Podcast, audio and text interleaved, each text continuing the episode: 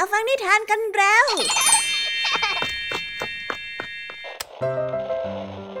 คุณกำลังรับฟังไทย PBS Radio ต่อจากนี้ไปขอเชิญทุกท่าน รับฟังรายการ นิทานแสนสนุกสุดหันษาที่รังสรรค์มาเพื่อน้องๆ ในรายการ Kiss Out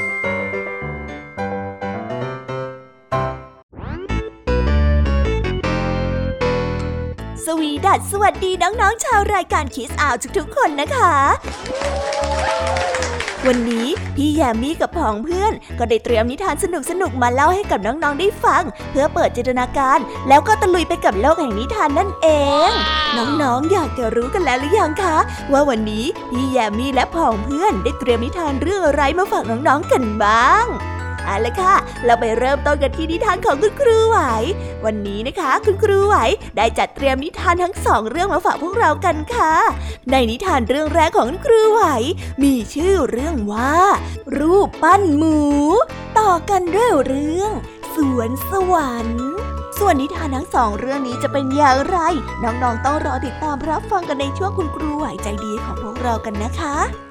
นิทานของพี่ยามีในวันนี้ พี่ยามีได้จัดเตรียมนิทานมาฝากน้องๆสองเรื่อง แต่น้องๆอย่าเพิ่งเสียใจไปนะคะ ว่าทำไมวันนี้ถึงมีแค่สองเรื่อง แต่พี่ยามีนี่ขอ confirm ความสนุกเลยค่ะ ว่าไม่แพ้คุณครูหายอย่างแน่นอน นิทานของเราในวันนี้มากันในชื่อเรื่องว่า บันทึกแมลงของฟาเบอร์ต่อกันด้วยเรื่อง เอดิสันยอดนักประดิษฐ์ ส่วนเรื่องราวของนิทานทั้งสองเรื่องนี้จะเป็นอย่างไร จะสนุกสนานสู้คุณครูไหวเหมือนกับที่พี่ยามีบอกได้หรือเปล่านั้น น้องๆต้องไปรอติดตามรับฟังกันในช่วงพี่ยามีเล่าให้ฟังกันนะคะ นิทานสุภาษิตในวันนี้ ลุงทองดีได้ซื้อต้นไม้มาใหม่ ดูท่าทางเจะรักและก็เห่อเอามากๆ แต่เจ้าจ้อยก็ยียวนกลัวประสาทหาว่านี่เป็นต้นไม้ธรรมดาธรรมดา ลุงทองดีจึงได้บอกว่านี่คือเพชรน้ำหนึ่ง แต่ว่าเอ๊สำนวนเพชรน้ำหนึ่งสำนวนนี้จะมีความหมายว่าอย่างไร ถ้าน้องๆออยากจะรู้กันแล้วไปติดตามรับฟังพร้อมๆ กันในช่วงนิทานสุภาษิตกันได้เลยนะคะ และในวันนี้นะคะ พี่เด็กดีได้เตรียมนิทานเรื่องวัวที่หายไปมาฝากกันค่ะ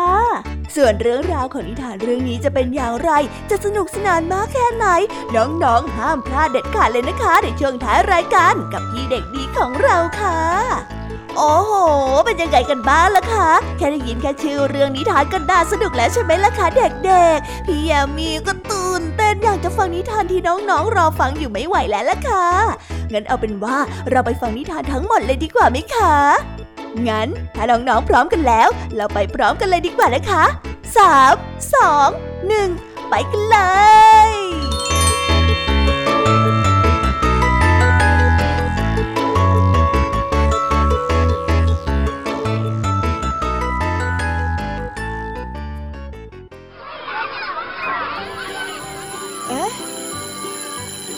เสียงออดดังแล้ว อุ้ย ต้องไปเข้าเรียนแล้วล่ะค่ะ ไม่รอช้า เราไปหาคุณครูไหวกันเถอะ ไปกันเลย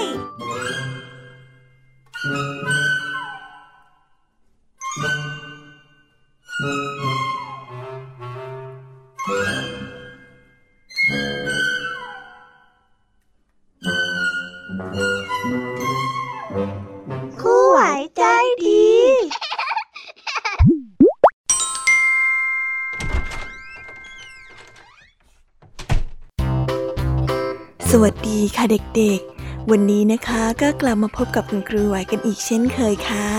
และแน่นอนนะคะ ว่ามาพบกับคุณครูไหวแบบนี้ ก็ต้องมาพบกับนิทานที่แสนสนุกด้วยกันทั้งสองเรื่อง และในวันนี้คุณครูไหวได้จัดเตรียมนิทานที่แฝงไปด้วยแง่คิดคติสอนใจมาฝากเด็กๆกันค่ะ และในนิทานเรื่องแรก ที่คุณครูไหวได้จัดเตรียมมาฝากกันนั้น มีชื่อเรื่องว่า รูปปั้นหมู ส่วนเรื่องราวจะเป็นอย่างไร และจะสนุกสนานมากแค่ไหน เราไปติดตามรับฟังพร้อม ๆ กันได้เลยค่ะ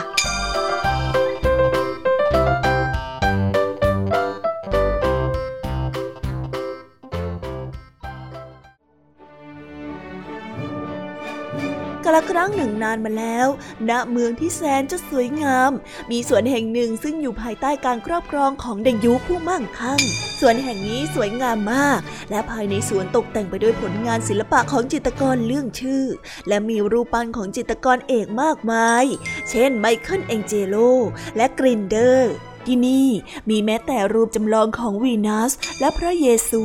หรือแม้แต่รูปปั้นของเดยุคเอง และในสวนแห่งนี้เป็นที่ตั้งของพิพิธภัณฑ์ที่รวบรวมผลงานศิลปะเอาไว้มากมายค่ำวันหนึ่งมีเด็กชายคนหนึ่งเดินเข้ามาในสวนด้วยความหิวโหย แม่ของเด็กน้อยได้สั่งให้เขามาหาเงินด้วยการเป็นขอทาน เด็กน้อยได้เดินตรงไปที่รูปปั้นหมู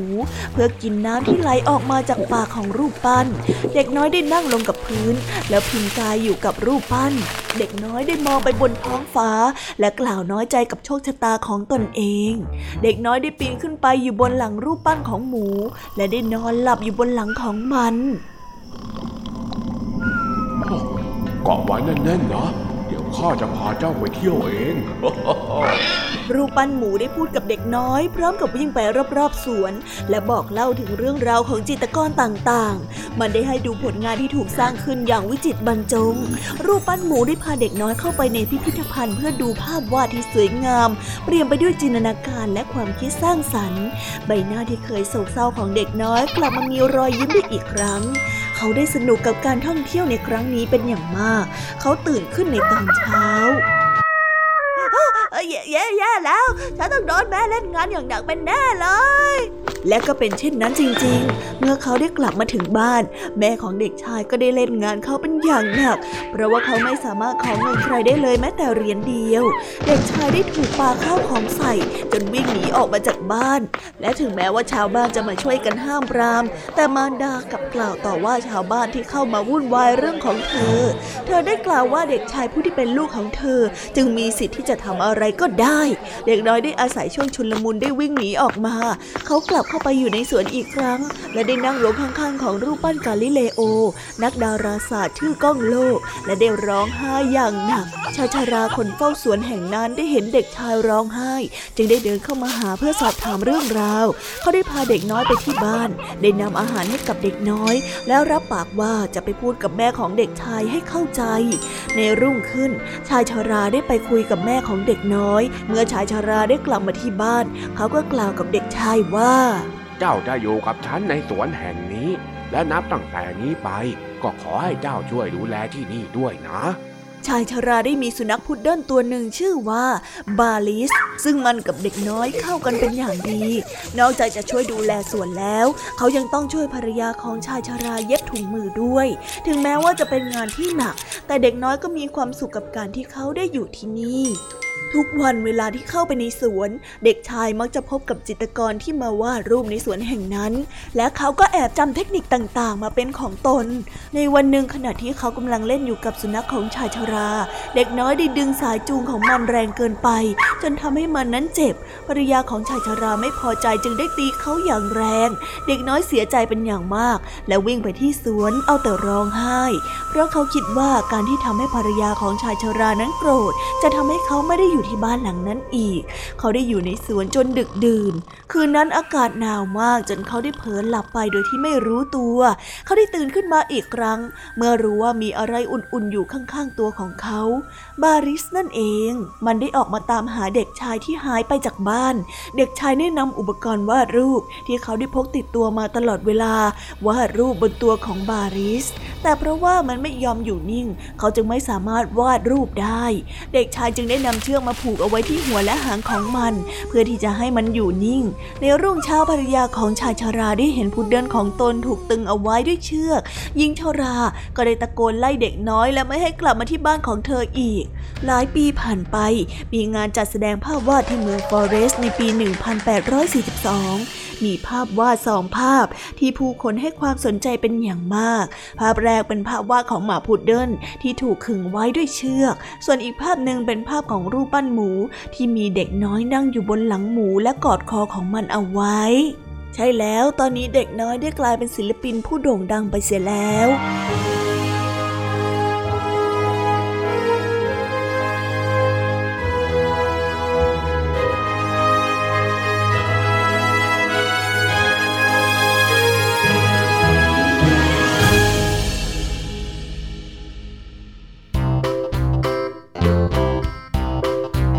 จบกันไปเป็นที่เรียบร้อยแล้วนะคะสำหรับนิทานในเรื่องแรกของคุณครูไหว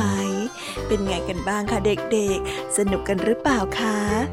ถ้าเด็กๆสนุกกันแบบนี้เนี่ยงั้นเราไปต่อกันในนิทานเรื่องที่สองของคุณครูไหวกันต่อเลยนะ ในนิทานเรื่องที่สองของคุณครูไหว คุณครูไหวขอเสนอนิทานเรื่อง สวนสวรรค์ส่วนเรื่องราวจะเป็นอย่างไร เราไปติดตามรับฟังกันในนิทานเรื่องนี้พร้อม ๆ กันเลยค่ะ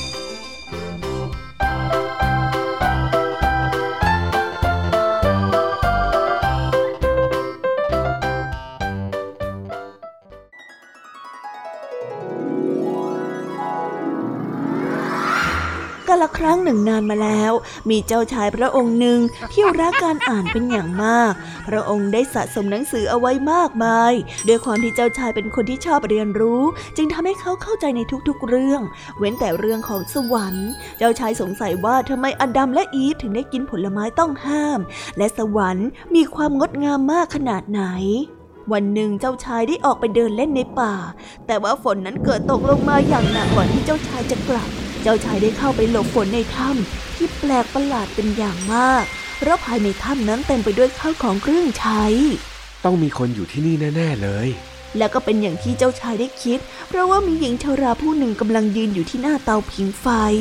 หญิงชรากำลังทำอาหารต้อนรับเจ้าชาย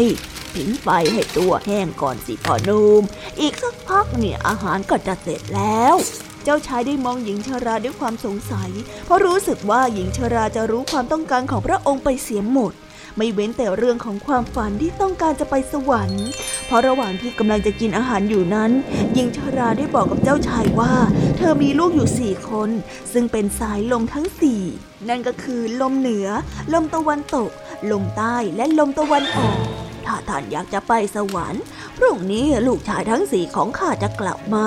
ให้ท่านบอกความต้องการของท่านแก่ลมตะวันออก เพราะเขาจะไปทางนั้นพอดี เจ้าชายคิดว่าได้เวลาที่พระองค์จะหาคำตอบที่สงสัยให้กับตัวเองเสียที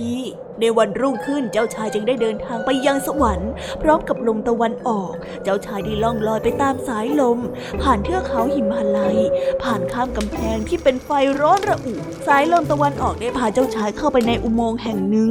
ด้านหนึ่งได้เต็มไปด้วยเปลวไฟ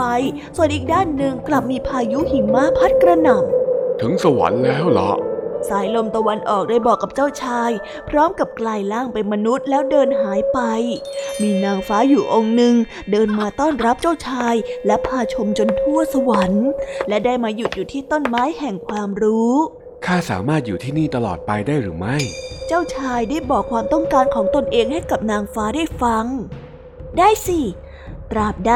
ที่ท่านไม่ต้องแตะต้องผลไม้แห่งความรู้ ท่านก็จะสามารถอยู่ที่นี่ได้ตลอดไป แต่ท่านต้องตัดสินใจให้ดี เพราะว่าถ้าท่านเปลี่ยนใจ กว่าสายลมตะวันออกจะกลับมาที่สวรรค์นี้อีกครั้ง ท่านก็ต้องรอไปถึง 100 ปี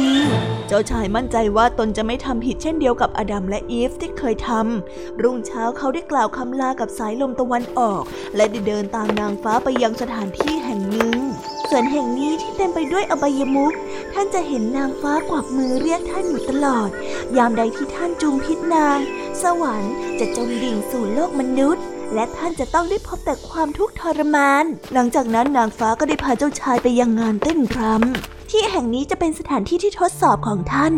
ข้าจะกล่าวชวนให้ท่าน จุงพิษข้าซ้ำแล้วซ้ำเล่า แม้ท่านจะปฏิเสธหากผ่านการทดสอบในคืนนี้ไปได้ วันต่อๆไป ท่านก็จะอยู่ในสวรรค์แห่งนี้ได้อย่างไม่ลำบาก เจ้าชายได้เดินเข้าไปในงานเต้นรำและพบว่านางฟ้าทุกพระองค์นั้นล้วนแล้วแต่มีใบหน้าที่งดงาม และต่างก็ได้ชักชวนให้เจ้าชายไปกับนาง แต่เขาก็ปฏิเสธทุกตนจนกระทั่ง เห็นนางฟ้าองค์หนึ่ง ยื่นแก้วไวน์ให้กับเจ้าชาย หลังจากที่เจ้าชายได้ดื่มไวน์จนหมดแล้ว นางฟ้าก็ได้กล่าวเชิญชวนให้เจ้าชายไปกับนาง ตอนนี้เจ้าชายคิดว่าแค่ตามนางฟ้าไปคงจะยังไม่บาปเจ้าชายได้เดินตามนางฟ้าไป และพบกับสถานที่ที่หนึ่ง สถานที่แห่งนั้นก็คือใต้ต้นไม้แห่งความรู้นั่นเอง เขาได้เห็นเธอนอนอยู่ที่โคนต้นไม้ใหญ่ เจ้าชายคิดจะเข้าไปหานางฟ้า และไปจ้องมองที่ใบหน้าอันงดงามเพียงเท่านั้น เจ้างดงามมาก มากจนข้าคิดว่ามันคุ้มค่าที่ข้าจะต้องทรมานหากแลกกับการได้จุมพิษกับเจ้า เจ้าชายได้สัมผัสไปที่ริมฝีปากของนางฟ้าอย่างแผ่วเบา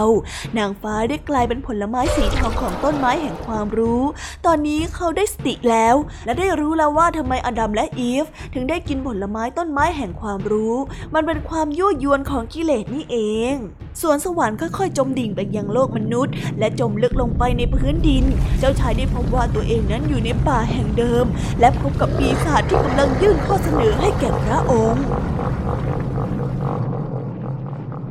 ข้าสามารถทำให้เจ้ากลับไปยังสวนสวรรค์แห่งนั้นได้ หากว่าเจ้าเชื่อฟังและเคร่งครัดในคำสอน เจ้าก็จะได้รับการยอมรับอีกครั้งหนึ่ง แต่ถ้าหากเจ้าไม่ยอมรับ ในใจเจ้าก็จะเต็มไปด้วยบาป และเจ้าจะจมดิ่งตามสวนสวรรค์แห่งนั้นไป เจ้าจงเลือกเอาว่าจะทำความดีเพื่อไปยังสวนสวรรค์ที่แท้จริง หรือทำบาปเพื่อจมดิ่งไปยังสวนสวรรค์ที่เจ้าจากมาอีกครั้ง ให้เจ้าตัดสินใจก็แล้วกัน อีกหนึ่งพันปีข้าจะมาฟังคำตอบ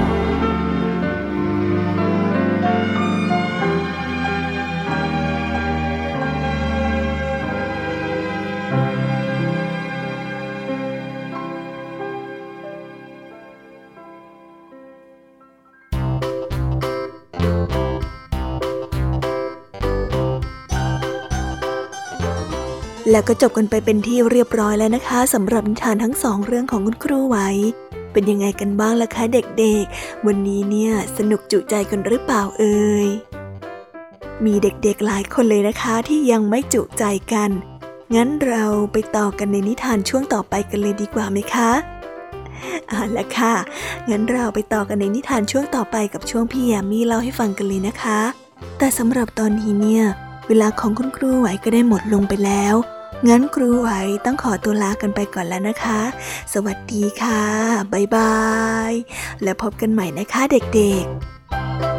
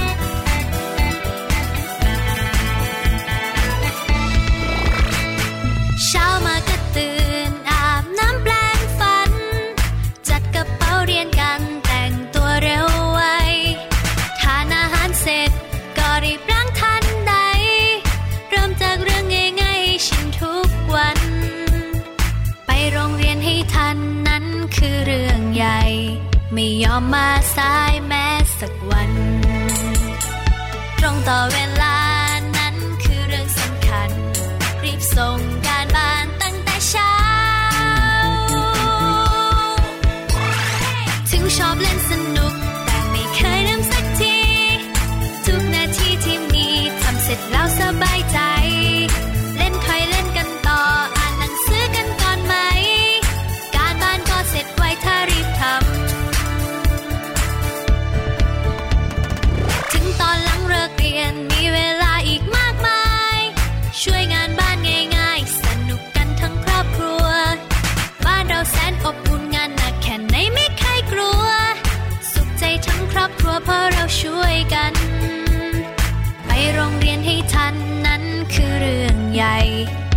อมมาสายแม้สักวัน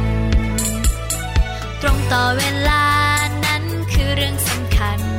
รีบส่งการบ้านตั้งแต่เช้า ถึงชอบเล่น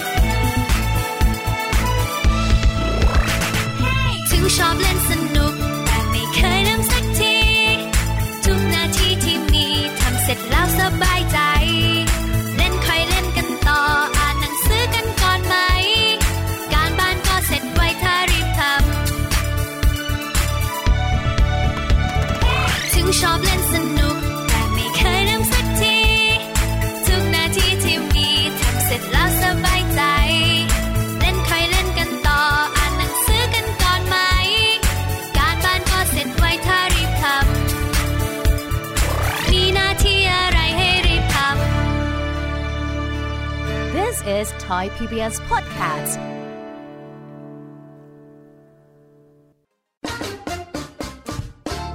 เพราะสุขภาพเป็นเรื่องที่ควรใส่ใจ เพราะความห่วงใย เราจึงจะคุยให้คุณได้ฟัง กับเรื่องราวสุขภาวะสุขภาพ ในรายการ โรงหมอ และโรงหมอสุดสัปดาห์ ทุกวัน 10นาฬิกาทางไทย PBS Digital Radio ฟังสดหรือย้อนหลังผ่านออนไลน์ www.thaipbsradio.com หรือแอปพลิเคชัน Thai PBS Radio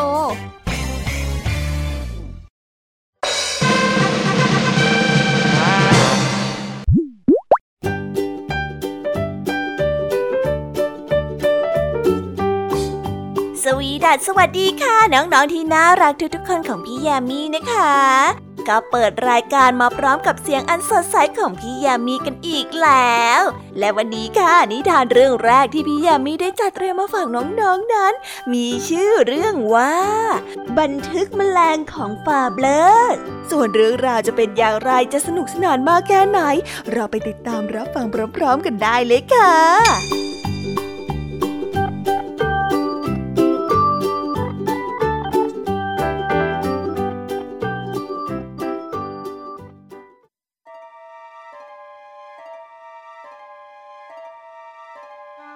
เบลอร์เกิดในเมืองทางตอนใต้ของฝรั่งเศส เติบโตท่ามกลางของธรรมชาติที่อุดมสมบูรณ์ ถึงแม้ว่าบ้านของเขาจะยากจน แต่เขาก็ตื่นเต้นกับการสำรวจและค้นพบแมลงทุกวัน ก็ได้ศึกษาเกี่ยวกับแมลงอย่างต่อเนื่อง จนเขียนหนังสือบันทึกพฤติกรรมของแมลง ทั้งหมดทั้งสิ้น 10 เล่ม คนที่เขียนอธิบายพฤติกรรมของแมลงได้อย่างละเอียดขนาดเขาคงไม่มีใครอื่นนอกจากฟาเบลอร์แมลงที่ฟาเบลอร์ศึกษามีมากมาย ในจำนวนนั้นก็คือด้วงมูลสัตว์ หรือแมลงกุดจี่ซึ่งเป็นแมลงที่กินมูลเป็นอาหาร เขาได้ศึกษาอย่างต่อเนื่องเป็นเวลานานถึง 40 ปี เมื่อเจอตัวด้วงมูลสัตว์ เขาก็จะคอยสังเกตพฤติกรรมของมัน ทำไมมันถึงปั้นมูลสัตว์รวมกันแบบนี้ได้นะ แม้แดดจะร้อน แต่ฟาเบลอร์ก็ยังมุ่งมั่นสังเกตแมลงต่อไป ด้วงมูลสัตว์ได้ใช้ท้องกด และได้ใช้ขากลิ้งมูลสัตว์เป็นก้อนๆกลิ้งไปกลิ้งมาจนเป็นก้อนกลมเร็วจัง เมื่อกี้นี่ยังเป็นก้อนเล็กๆอยู่เลย ตอนนี้ขนาดใหญ่ขึ้นเท่าลูกวอลนัทแล้วอีกไม่นานจะต้องใหญ่เท่าลูกแอปเปิลแน่ ๆ เลยๆเขาได้เห็นด้วงมูลสัตว์เอาขาหลังทั้งสองข้าง หนีบก้อนมูลสัตว์และได้เริ่มกลิ้ง ดีมาก โอ้ก้าวเท้าผิดซะแล้วทำไมไม่ไปทางที่เรียบกว่านี้ล่ะ ฟาเบลอร์บันทึกพฤติกรรมของแมลงตามที่เขาได้เจอ ด้วงมูลสัตว์ได้กลิ้งและหล่นลงมาจากทางลาดหลายครั้ง แต่สุดท้ายมันก็กลิ้งก้อนมูลสัตว์นั้นต่อไปได้ ด้วงมูลสัตว์ไม่ได้กลิ้งก้อนมูลตัวเดียวเสมอไป บางครั้งมันก็มีคู่หูมาช่วยกลิ้งด้วยฟาเบลอร์นึกประหลาดใจบางอย่างทำไมทั้งสองตัวจึงช่วยกันล่ะ พวกมันเป็นตัวผู้กับตัวเมียที่ตั้งใจสร้างบ้านด้วยกันหรือเปล่านะ ถ้าดูจากลักษณะภายนอกก็ไม่สามารถที่จะแยกเพศได้ ดังนั้นฟาเบลอร์จึงได้ลองศึกษากายวิภาค ผลที่ได้นั้นก็คือ ส่วนใหญ่ที่เจอ พวกมันเป็นเพศเดียวกัน จับคู่กัน เมื่อลองสังเกตดูต่อ ก็พบว่าตัวที่มาทีหลังชุบมือเปิบไปนั่นเอง เพราะว่าด้วงมูลสัตว์เป็นแมลงที่มีพฤติกรรมลักขโมยก้อนมูลของเพื่อนที่สร้างขึ้น เมื่อฟาเบลอร์มีความสงสัยเกี่ยวกับแมลง เขาก็ได้ค่อย ๆ หาคำตอบจนไขปริศนาได้ เมื่อมองลงไปในหลุมหนอนแมลงจักรจั่นที่สร้างขึ้นก็เกิดความสงสัยขึ้นว่า หลุมนี้มาจากไหนกัน รอบๆ หลุมทำไมไม่เห็นมีกองดินอยู่เลยล่ะฟาเบลอร์ได้ขุดปากหลุม และหาจักรจั่นที่กำลังออกมา เขาได้ค้นพบว่าหลุมที่สร้างขึ้นเชื่อมกับรากไม้ เข้าใจแล้วจักรจั่นขุดหลุมไปพร้อมกับดูดน้ำจากรากต้นไม้แล้วก็ปัสสาวะลงดินนั่นเอง จากนั้นฟาเบลอร์ก็ได้ศึกษาพัฒนาการจากตัวอ่อน สู่ตัวเต็มวัยของจักรจั่นเมื่อตัวอ่อนได้คลานออกมาจากหลุมขึ้นไปบนต้นไม้ ใช้ขาทั้งสองข้างเกาะและยึดต้นไม้เอาไว้ พอผ่านไปได้สักระยะ ตัวอ่อนก็ได้เจริญเติบโตขึ้น และตัวอ่อนของจักรจั่นก็ได้ลอกคราบโผล่ออกมา และรอให้เปลือกนั้นแข็งตัว จึงค่อยบินออกไปฟาเบลอร์เกิดความคิดขึ้นมาทันที ถ้ากลับหัวกลับหางจะเป็นยังไงนะ เขาได้ทำการทดลองโดยนำได้ไปผูกกับตัวอ่อน และได้แขวนกลับหัวทำให้จักรจั่นลอกคล้าไม่ได้ และได้เสียชีวิตในที่สุด อืม ถ้าหัวไม่ได้อยู่ด้านบนก็ไม่มีชีวิตรอดเหรอเนี่ย เพราะอย่างนี้จึงต้องเกาะต้นไม้นั่นเอง จักรจั่นตัวผู้เท่านั้นที่ส่งเสียงร้อง มีคนกล่าวว่าตัวผู้ส่งเสียงร้องเพื่อเรียกหาคู่ แต่ก็ไม่เคยเห็นตัวเมียเข้าหามาเลยสักครั้งนี่ เขาได้รู้สึกไม่ดีถ้าไม่ได้ทดสอบหรือว่าเห็นอะไรด้วยตาตัวเองเกี่ยวกับสิ่งที่ได้เขียนอยู่ในหนังสือ จากนั้นฟาเบลอร์จึงได้ทดลองทั้งปรบมือ โยนหินจากด้านหลังของจักรจั่นแต่จักรจั่นนั้นก็ไม่ขยับ จากนั้นจึงได้ลองยิงปืนใหญ่ใต้ต้นไม้ที่จักรจั่นนั้นอยู่ แต่จักรจั่นก็ไม่ขยับแม้แต่นิดเดียว ฟาเบลอร์ไม่เข้าใจพฤติกรรมนี้ของพวกมันเลยแม้แต่อย่างใด หรือว่าจักรจั่นจะไม่ได้ยินเสียง แต่เขาก็ไม่สามารถที่จะไขปริศนานี้ได้ ทางใต้ของฝรั่งเศส มีตั๊กแตนตำข้าวหรือที่เรียกกันว่าแมลงอธิษฐาน เพราะขาของทั้งสองข้างมันนั้นโค้ง ประกบเข้าหากันราวกับกำลังอธิษฐานอะไรอยู่ฟาเบรอได้กล่าวว่าตั๊กแตนตำข้าวเปรียบเสมือนสิ่งมีชีวิตบางอย่างนั่นก็คือเสือ เพราะหัวของตั๊กแตนตำข้าว หันได้ทั้งหลัง ซ้าย ขวา บน ล่างทำให้มองเห็นเหยื่อได้ทุกทิศทาง ส่วนที่ใช้ล่าเหยื่อนั่นก็คือขาหน้าของมัน ที่มีลักษณะเป็นหยักๆเหมือนเลื่อยที่มีปลายแหลมเอาไว้เป็นอาวุธทิ่มแทง ฟาเบลอร์ได้นำตั๊กแตนตำข้าวมาใส่ไว้ในกล่องเพื่อศึกษาอย่างละเอียด เมื่อเขาได้นำตั๊กแตนตัวใหญ่เข้าไปใส่ ตั๊กแตนตำข้าวก็ยกขาหน้าทั้งสองข้างขึ้นมาเพื่อข่มขู่ศัตรู กางปีกพร้อมทำเสียงขู่ และจ้องไปที่ตั๊กแตนด้วยความหวาดกลัว ตั๊กแตนไม่ยอมขยับเลยแม้แต่นิดเดียว แต่ฟาเบลอร์ก็บอกตั๊กแตนว่า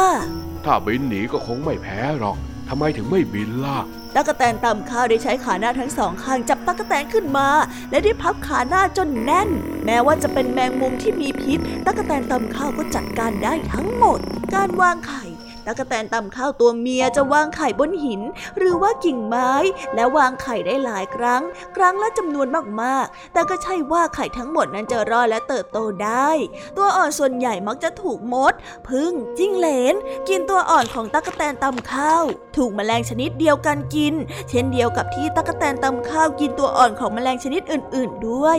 ฟาเบรอได้กล่าวว่า แมลงชนิดหนึ่งเกี่ยวพันกับอีกชีวิต และทั้งหมดนี้ก็คือวัฏจักรยังไงล่ะ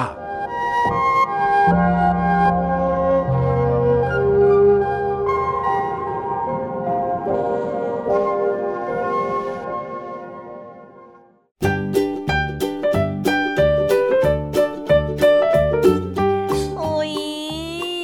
จบนิทานเรื่องแรกของพี่ยามีกันลงไปแล้วว่าเผลอแป๊บแป๊บเดียวเอง แต่พี่ยามีรู้นะคะว่าน้องๆออย่างไม่จุใจกันอย่างแน่นอน พี่ยามีก็เลยเตรียมนิทานในวเรื่องที่สองมาฝากเด็กๆกันค่ะ ในนิทานเรื่องที่สองนี้ มีชื่อเรื่องว่า เอดิสันยอดนักประดิษฐ์ ส่วนเรื่องราวจะเป็นอย่างไร และจะสนุกสนานมากแค่ไหน เราไปรับฟังพร้อม ๆ กันได้เลยค่ะ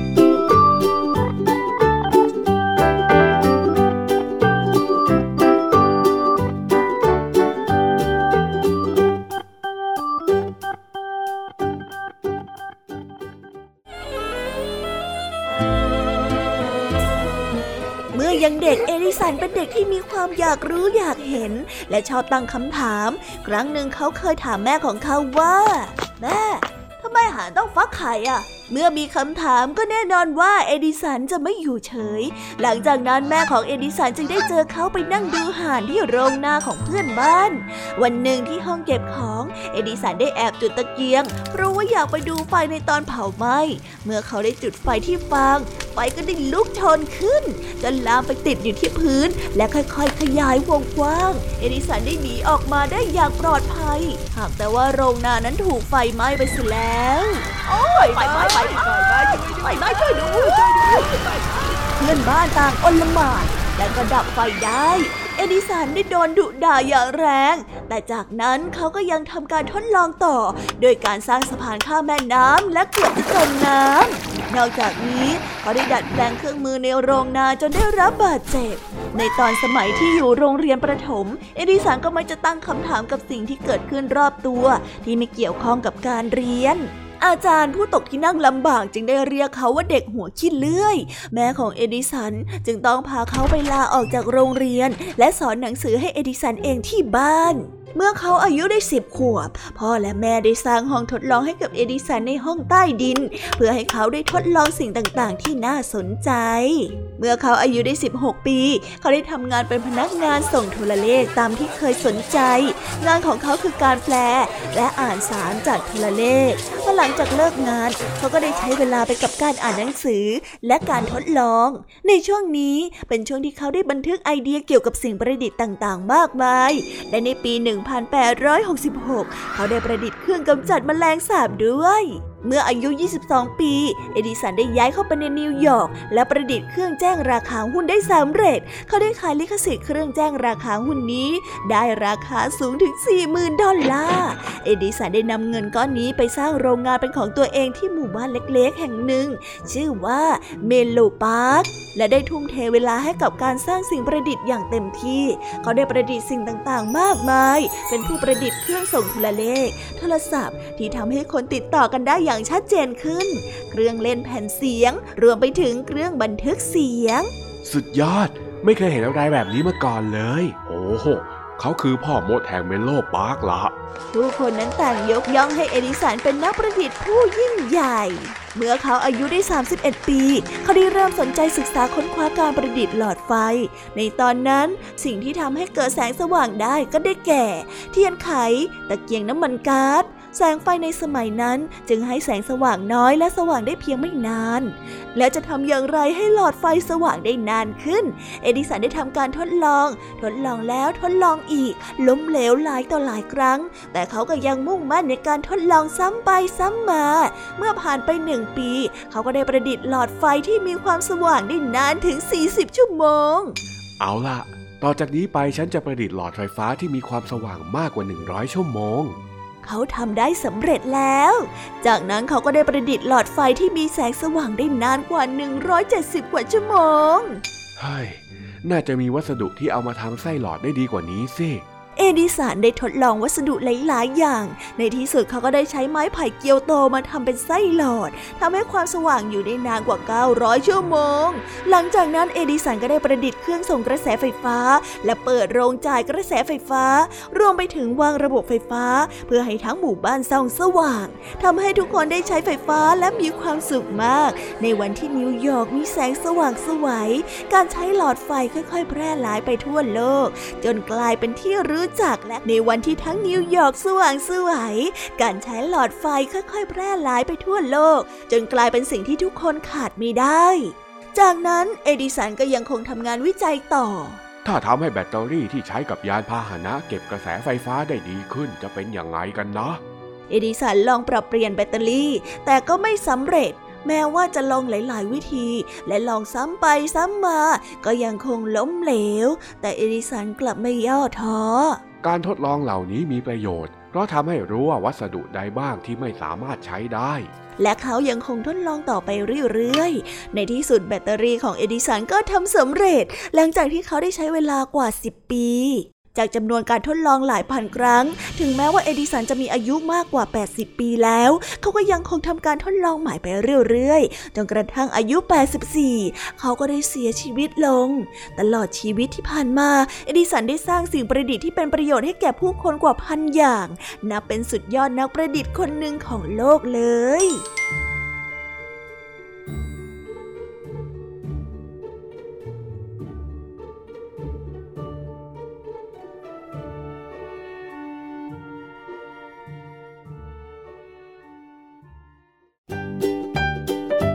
ว้าวว้าววาวก็จบกันไปเป็นที่เรียบร้อยแล้วนะคะสำหรับนิทานของพี่ยามีเป็นไงกันบ้างคะเด็กๆ ได้ข้อคิดหรือว่าคติสอนใจอะไรกันไปบ้าง อย่าลืมนำไปเล่าให้กับเพื่อนๆที่โรงเรียนได้รับฟังกันด้วยนะคะ แต่สำหรับตอนนี้เนี่ยเวลาของช่วงพี่ยามีเล่าให้ฟังก็หมดลงไปแล้วล่ะค่ะพี่ยามีก็ต้องขอส่งต่อน้องๆ ให้ไปพบกับลุงทองดีแล้วก็เจ้าจ้อยในช่วงต่อไปกันเลย เพราะว่าตอนนี้เนี่ยลุงทองดีกับเจ้าจ้อยอะบอกว่าให้ส่งน้องๆมาในช่วงต่อไปเร็ว อยากจะเล่านิทานจะแย่แล้วเอาละค่ะงั้นพี่ยามีต้องขอตัวลากันไปก่อนแล้วนะคะ เดี๋ยวกลับมาพบกันใหม่บ๊ายบายไปหาลุงทองดีกับเจ้าจ้อยกันเลยค่ะ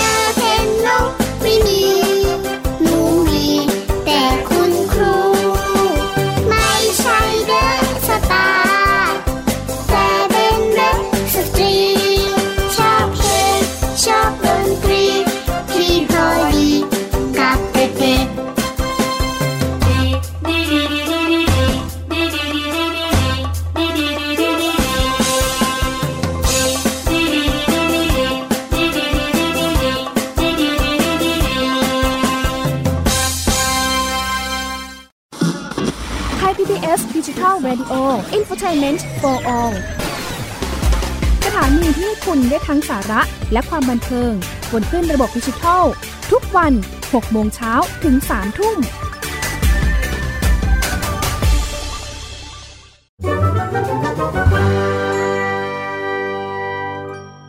นิทานสุภาษิต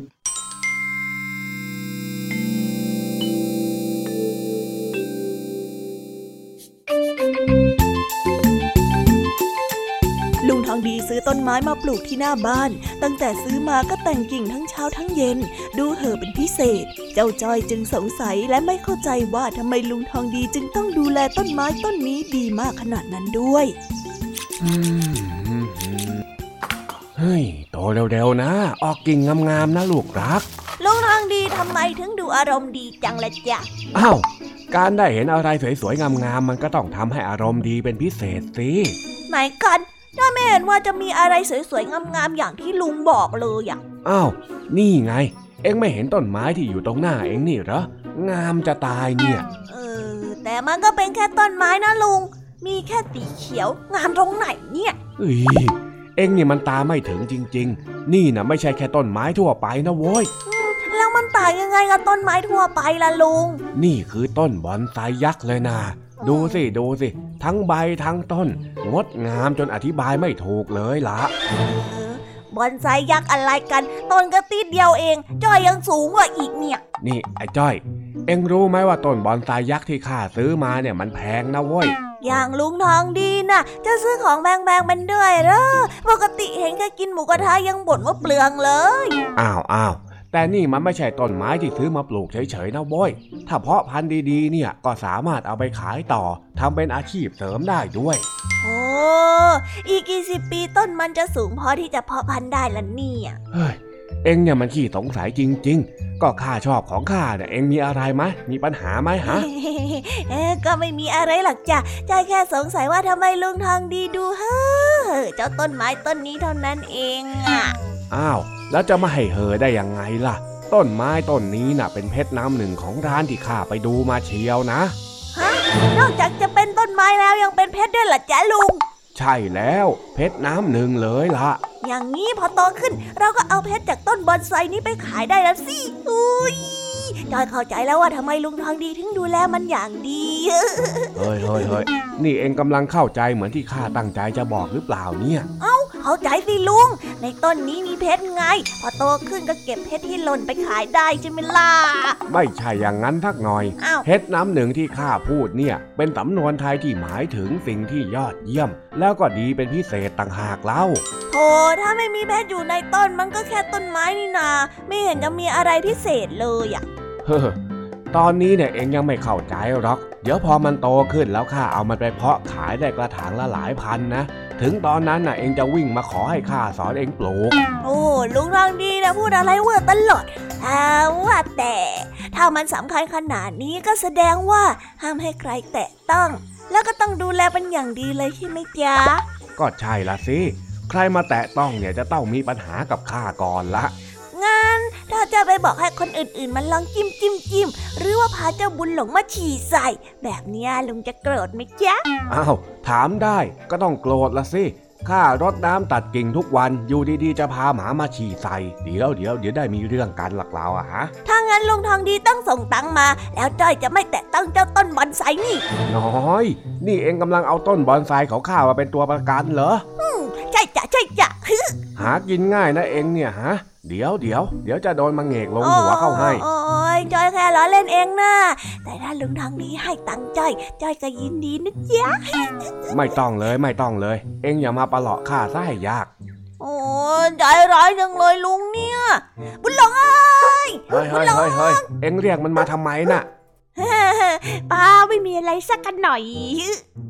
อย่าให้รู้นะว่าเองพาไอ้หลงมาฉี่ตรงนี้เนี่ย ไม่งั้นนะเองมีเรื่องกับข้าแน่ โอ้โหลุงจ้อยก็แค่จะพาไอ้หลงไปเดินเล่นเฉยๆเองโอ้คิดมากนะเออ อย่าให้รู้ก็แล้วกันหลงเอ้ยหลงแล้วก็จบกันไปเป็นที่เรียบร้อยแล้วนะคะสำหรับนิทานสุภาษิตในวันนี้ เป็นยังไงกันบ้างล่ะคะ สนุกสนานกันหรือเปล่าเอ่ย นิทานสุภาษิตจบกันไปแล้ว แต่เราก็ยังมีนิทานเด็กดีมารอน้องๆอยู่ในช่วงท้ายรายการนะคะ งั้นเราไม่รอช้าไปฟังนิทานเด็กดีกันเลยค่ะ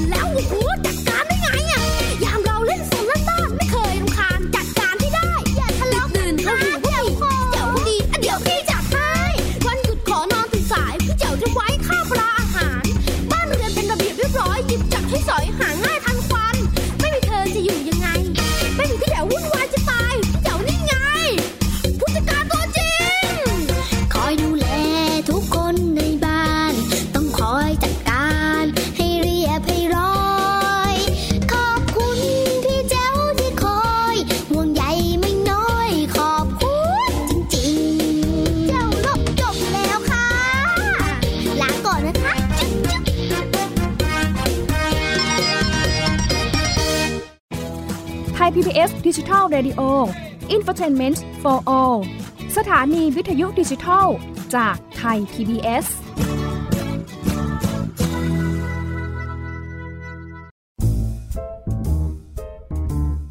นิทานเด็กดี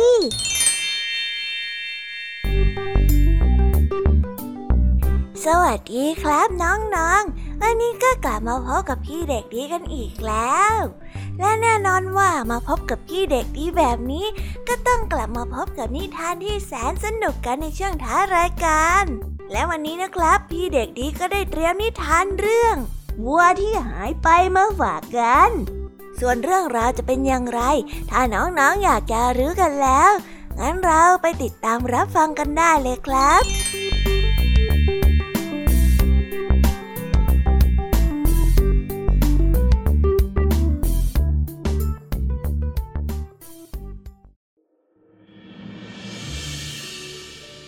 ครั้งหนึ่งนานมาแล้ว คนเลี้ยงปศุสัตว์คนหนึ่งกำลังต้อนฝูงวัวในป่า และได้ทำลูกวัวตัวหนึ่งหายไปจากฝูง หลังจากที่ได้ตามหาอยู่นานแสนนาน แต่ก็ไร้ผล เขาได้สาบานว่าถ้าเจอขโมยที่ลักขโมยลูกวัวตัวนั้นไป เขาจะยอมสังเวยแกะตัวหนึ่งให้กับเทพเฮอร์เมส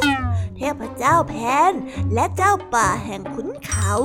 หลังจากนั้นไม่นานขณะที่เขาได้กำลังเดินตามหา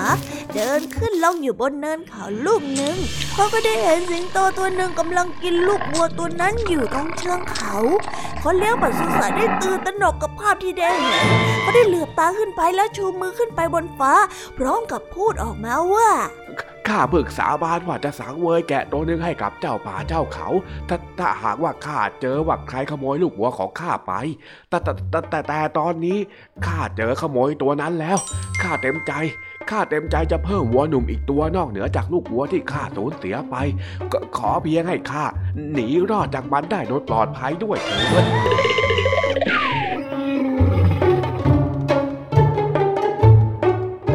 านเรื่องนี้ก็ได้สอนให้เรารู้ว่า หากเทพเจ้าโดนบันดาลในสิ่งนี้ให้กับมนุษย์ตามที่ต้องการ มนุษย์ก็ย่อมขอต่อไปอย่างไม่จบไม่สิ้น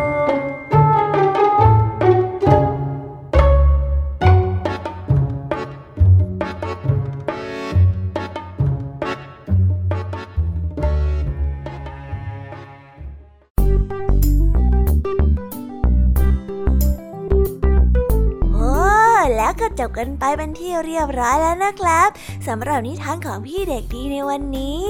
เป็นยังไงกันบ้างล่ะครับน้องๆ สนุกกันหรือเปล่าเอ่ยถ้าน้องๆสนุกกันแบบนี้ เอาไว้วันหลังพี่เด็กดีจะจัดเตรียมนิทานที่แสนสนุกแบบนี้มาฝากกันอีกนะครับ แต่สำหรับวันนี้เวลาของพี่เด็กดีก็หมดลงไปแล้ว พี่เด็กดีก็ต้องขอตัวลาน้องๆกันไปก่อน แล้วพบกันใหม่นะครับ สวัสดีครับ บ๊ายบาย เป็นเด็กดีของคุณพ่อคุณแม่นะครับ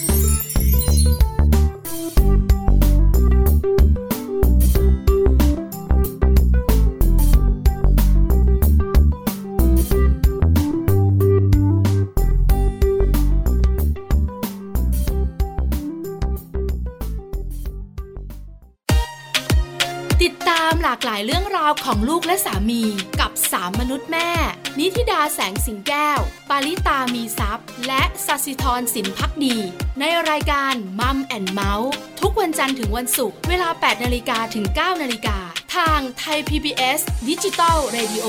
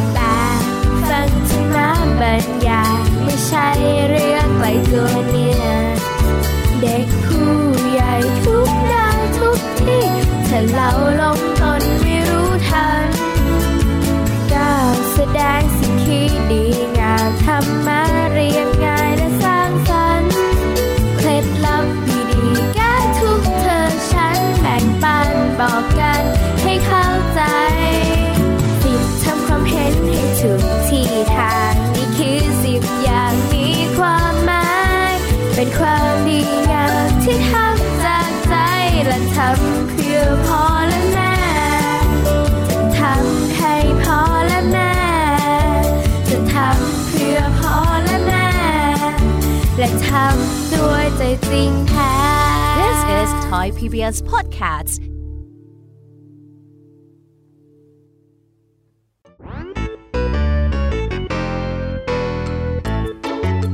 เป็นยังไงกันบ้างล่ะคะน้องๆสำหรับนิทานหลากหลายเรื่องราวที่ได้รับฟังกันไปในวันนี้ สนุกกันหรือเปล่าเอ่ย หลากหลายเรื่องราวที่ได้นำมาเนี่ย บางเรื่องก็ให้ข้อคิดสะกิดใจ บางเรื่องก็ให้ความสนุกสนานเพลิดเพลิน แล้วแต่ว่าน้องๆเนี่ยจะเห็นความสนุกสนานในแง่มุมไหนกันบ้าง ส่วนพี่ยามีแล้วก็พ่องเพื่อนเนี่ยก็มีหน้าที่ในการนำนิทานมาส่องตรงถึงน้องๆแค่นั้นเองละค่ะ แล้ววันนี้นะคะ เราก็ฟังนิทานกันมาจนถึงเวลาที่กำลังจะหมดลงอีกแล้วอะหอย ใคร ที่ฟังไม่ทันเนี่ย หรือว่าฟังไม่ครบ ก็สามารถไปย้อนรับฟังได้ที่เว็บไซต์ไทย PBS Radio หรือที่แอปพลิเคชันไทย PBS Radio ได้นะ ถึงเวลาที่จะต้องกล่าวคำลาแล้วล้วค่ะ พี่ยามีต้องคิดถึงน้องๆอีกแน่เลย แต่ไม่ต้องห่วงนะคะน้องๆ พี่ยามีเนี่ยขอสัญญาเลยว่า จะกลับมาพบกันใหม่พร้อมกับนิทานที่แสนสนุกแบบนี้กันอีกแน่นอนค่ะน้องๆ อย่าลืมนำข้อคิดดีๆ ที่ได้จากการรับฟังนิทานที่แสนสนุกของคุณครูไหว พี่ยมมี่ลุงทองดีแล้วก็เจ้าจ้อย และก็นิทานจากพี่เด็กดีในวันนี้ไปใช้กันด้วยนะคะเด็กๆ เอาไว้พบกันใหม่ในวันพรุ่งนี้นะสำหรับวันนี้พี่ยามีต้องขอตัวลากันไปก่อนแล้วล่ะค่ะ สวัสดีค่ะ บ๊ายบายนะคะน้องๆ และพบกันใหม่ค่ะ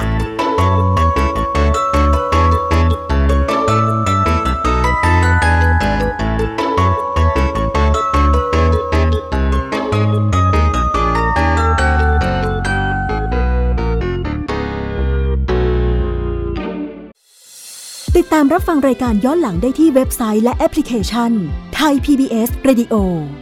ไทย PBS ดิจิทัล Radio วิทยุข่าวสารสาระ เพื่อสาธารณะและสังคม